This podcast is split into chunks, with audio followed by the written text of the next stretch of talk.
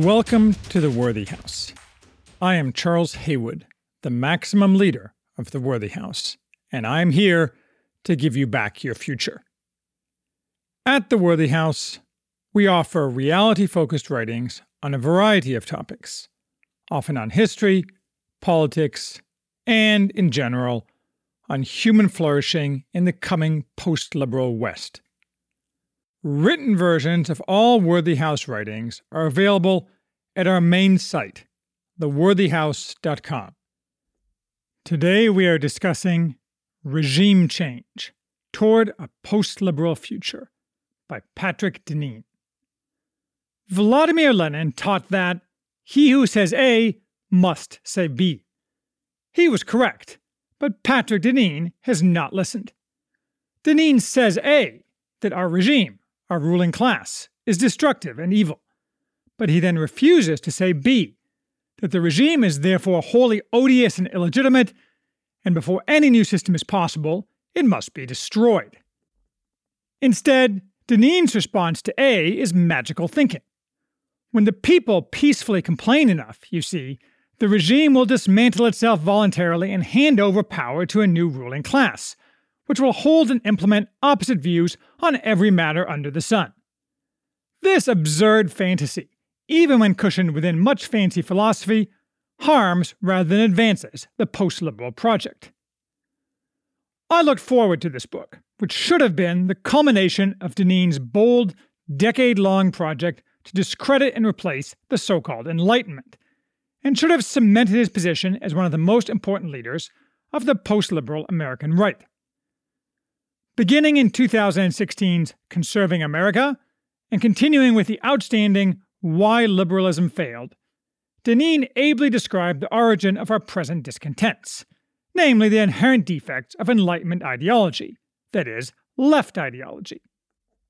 I will not repeat his analyses and arguments from those earlier works here, although you should read my summaries of them, and my thoughts on them.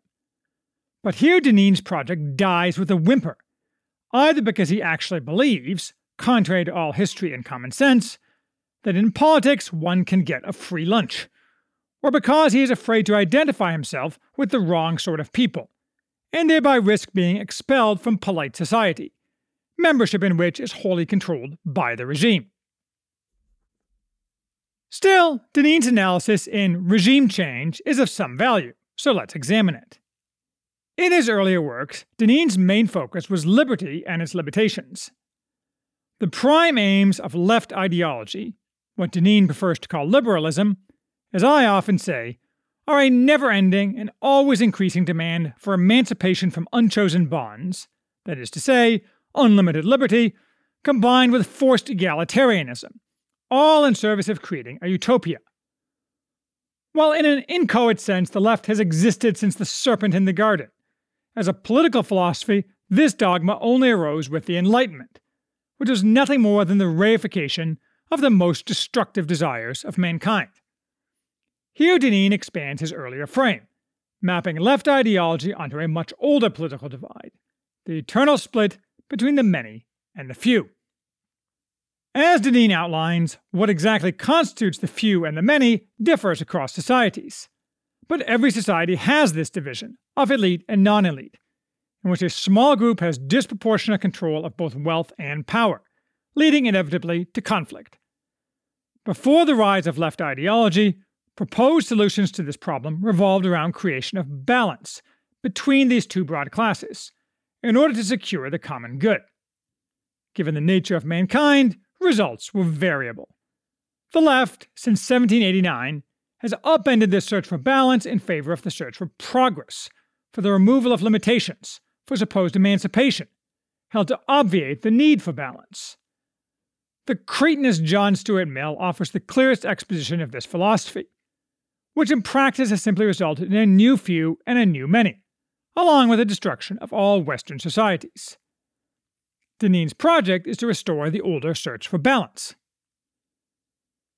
That's not to say, although Deneen only touches on it and it is a topic for another day, that America's many are a reservoir of virtue. They are in very bad shape indeed, a direct result of emancipation and forced egalitarianism. But the few are worthless and irredeemable, and Deneen counts the ways in the competent first section of his book. We discuss the managerial elite, identity politics as a political tool, the inevitable creation of new hierarchies, and so on. The result, Deneen tells us repeatedly, is that we live in a tyranny. He is certainly correct there. The tyranny Deneen identifies is not only the most obvious tyranny of what is sometimes called the progressive left, because that is merely one head of the left hydra. The left also includes so called classical liberalism, which is roughly coterminous with what has, since the 1950s, been called conservatism, a false label, as well as Marxism and its variants. All strands within liberalism posit the need for an elite to lead the way to an emancipated egalitarian future, differing only in who should compose that elite and how the people participate, especially in their economic life. Deneen also fails to understand how a left elite can coexist with simultaneous left demands for egalitarianism, because he does not understand that call for egalitarianism is simply a call to steal from, then kill, whoever the kulaks of the age are, not a call for real leveling, except in the utopia that is always just over the horizon. But the progressive left, classical liberals, and Marxists all reject the idea of the many and the few together cooperating to advance the common good. Instead, the elite is to deliver progress, supposedly good things, to the masses, regardless of whether the masses think they are receiving good things. So far, so good. Then, in rambling fashion, Deneen tells us how we should instead be governed by a mixed constitution, by which he means a governing form designed to alleviate the conflict between the elites and the masses, which at the same time rejects liberalism.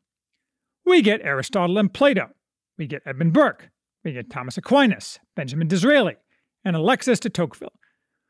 We get discussion of whether a mixed constitution should seek blending of high and low to create something new, or instead counterpoise a separate high and low. It's somewhat interesting, though not really new, and often the reader wonders where we are going, or whether we've stumbled onto an undergraduate seminar led by a slightly inebriated professor. Thus, Deneen cites Polybius for his famous analysis of the Roman mixed constitution, and claims that Polybius said that the benefits of kingship were manifested in the unitary rule of the emperor, while being restrained by the political power of the common citizens. But Polybius died in the second century BC. He never saw a Roman emperor. He was talking about the Republic, where the monarchical element was the consuls. The empire was not a mixed government. Moreover, the common citizens had very little direct political power in the Roman system. Their interests were instead represented by the tribunes of the plebs, whose primary power was veto. The reader wonders if the professor should have passed on hitting the bar before class, and what else is a little off in this analysis. Despite the reader's uneasy feeling, however, we are, indeed, going somewhere. The point is to offer an alternative, which we reach after 150 pages. In the last third of the book, headed What is to be Done, with credit for the phrase given neither to Lenin nor to Nikolai Chernyshevsky. What is to be done is to call for Aristopopulism, which Deneen not very crisply defines essentially as a system in which the elite and the many each improve the other while both seeking to advance the common good. Neither the elite nor the masses have all the answers. The former ideally have a higher level of competency and focus, while the latter are often a repository of common sense. Together it is feasible to reach a political balance between high and low that will create a good society. I suppose that's a possible future, even if one without historical precedents. Deneen offers none, nor could he, though probably the American founding comes closest. But what we don't get is any insight into how this new thing is going to be created. We instead get 80 pages of aspirational bromides. The creation of a new elite is essential, and its first act must be to replace the existing elite. No doubt it is, and it must be, but no mechanism is offered to make either happen. Over and over, we hear this or that should happen, must happen, needs to happen, but not any way for it to manifest.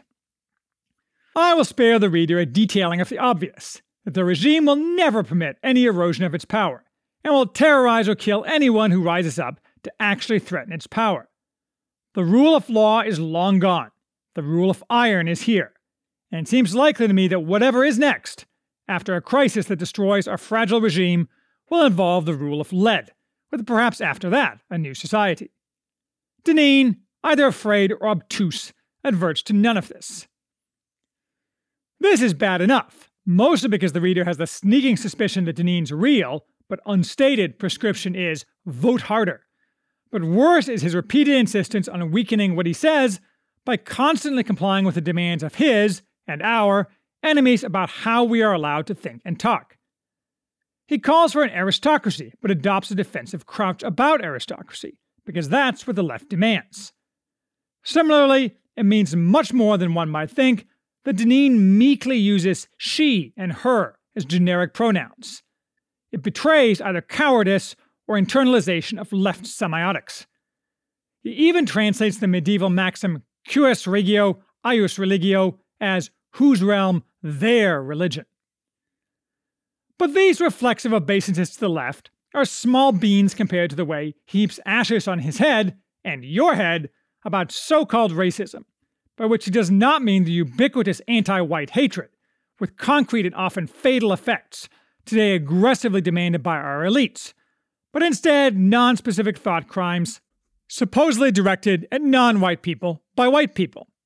Under no circumstances, we are told, can Aristopopulism do anything but make ending the supposed racism and its imaginary consequences a primary goal. This obeisance to the left leads Deneen to write bizarre passages, in which he contorts himself into a pretzel. For example, we are told the black lack of present day success in America is due not to the left destruction of the black family and community since the 1960s, nor to any inherent racial differences, nor even to long past housing discrimination or Jim Crow. Rather, it is due to black slave families being separated more than 150 years ago, which is somehow the fault of today's white people, and means black people must be eternally elevated by any aristopopulist regime to expiate this long ago sin. The craziness of this beggars belief, and the approach Deneen demands, if implemented, would instantly cripple both the effectiveness and legitimacy of Aristopopulism.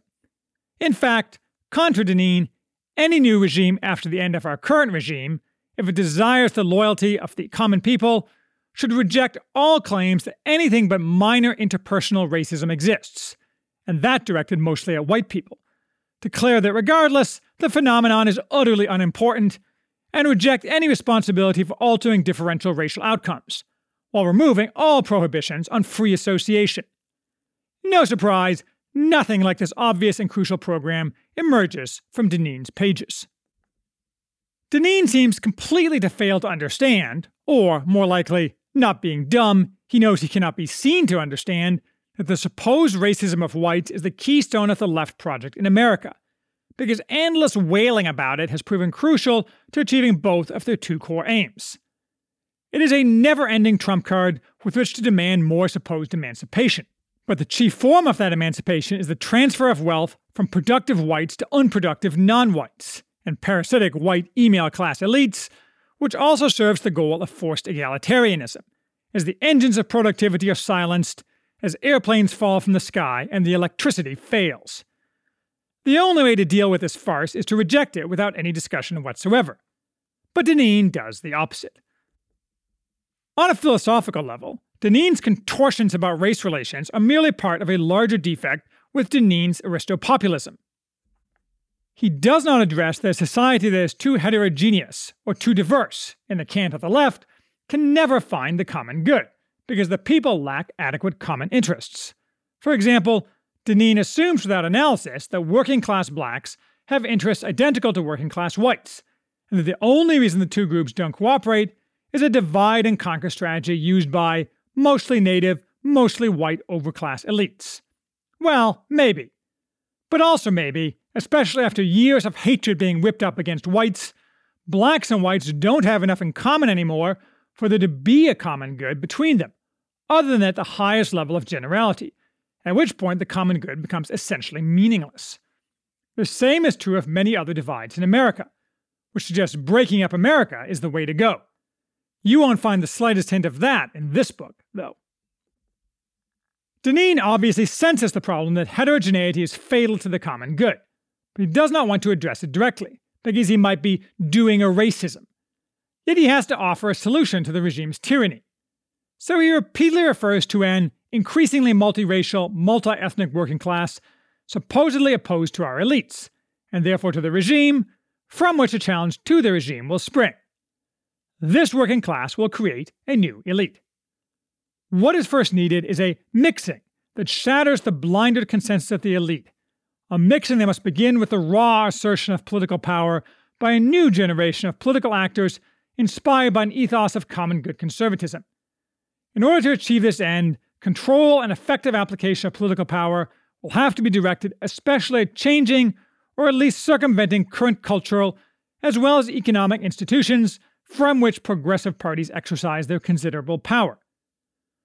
Otherwise, those institutions will be utilized to circumvent and obstruct the only avenue to redress available to the many demotic power. The aim should not be to achieve balance or a form of democratic pluralism that imagines a successful regime comprised of checks and balances, but rather the creation of a new elite that is aligned with the values and needs of ordinary working people. What is needed is the application of Machiavellian means to achieve Aristotelian ends the use of powerful political resistance by the populace against the natural advantages of the elite to create a mixed constitution, in which genuine common good is the result. We can leave aside that Deneen's class analysis is simplistic in the extreme. He equates the many with the working class, whereas the many are in fact comprised of several very distinct classes with divergent interests, including the underclass and the middle class. There is no unified non elite class, which makes it impossible for their demotic power to be asserted. This is basic elite theory, about which Deneen seems to know nothing. Moreover, Deneen keeps blurring his calls for a new elite with, among other softenings, positing a cooperative relationship rather than a paternalistic relationship between the many and the few. Deneen ignores that the common people never directly balance the elites. Instead, ideally, they act as a damper on elite action, with their customary rights preventing any type of rapid change. They do not and will not get together with the elites to improve each other in some kind of healing circle where everyone hugs it out. The elites rule, always and everywhere, and ideally they keep the good of the masses in mind, either out of self interest or as a moral duty.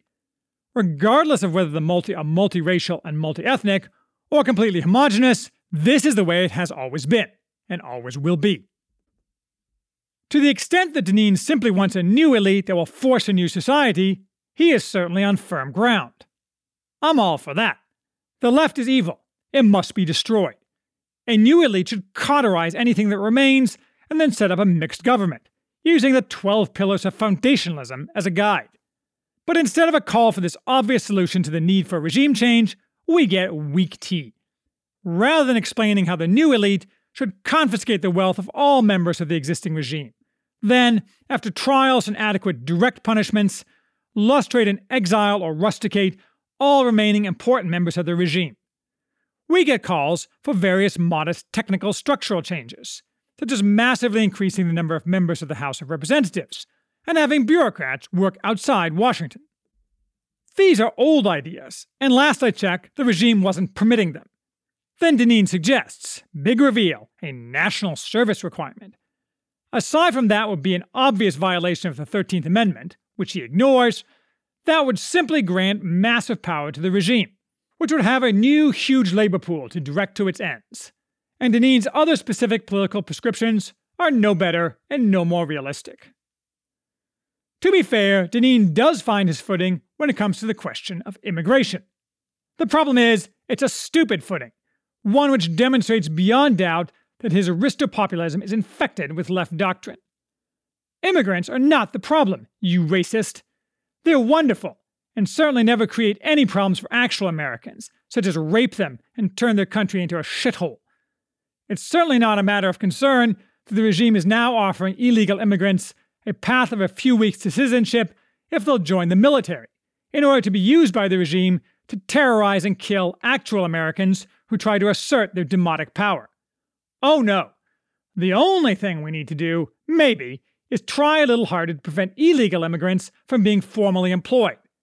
That is, we should punish white people who hire immigrants, but hands off the immigrants themselves, unless we're giving them freebies and exalting them on a pedestal as our moral superiors. I wonder what Deneen would say if his aristopopulist elite's first act was, as it should be, to deport, using whatever level of force necessary, every illegal immigrant, along with every legal immigrant from the past 50 years who does not meet the new standards of American common good. He'd probably shriek in horror and wish the left was back in charge. In fact, we know for certain that he'd recoil from any actual action to restore America to what it could be. Heaven forbid we aim for the destruction of our current elite. For, as we know from history, those who replace the elites simply become the new elites and are often harsher and more brutal. This is both dumb and incoherent.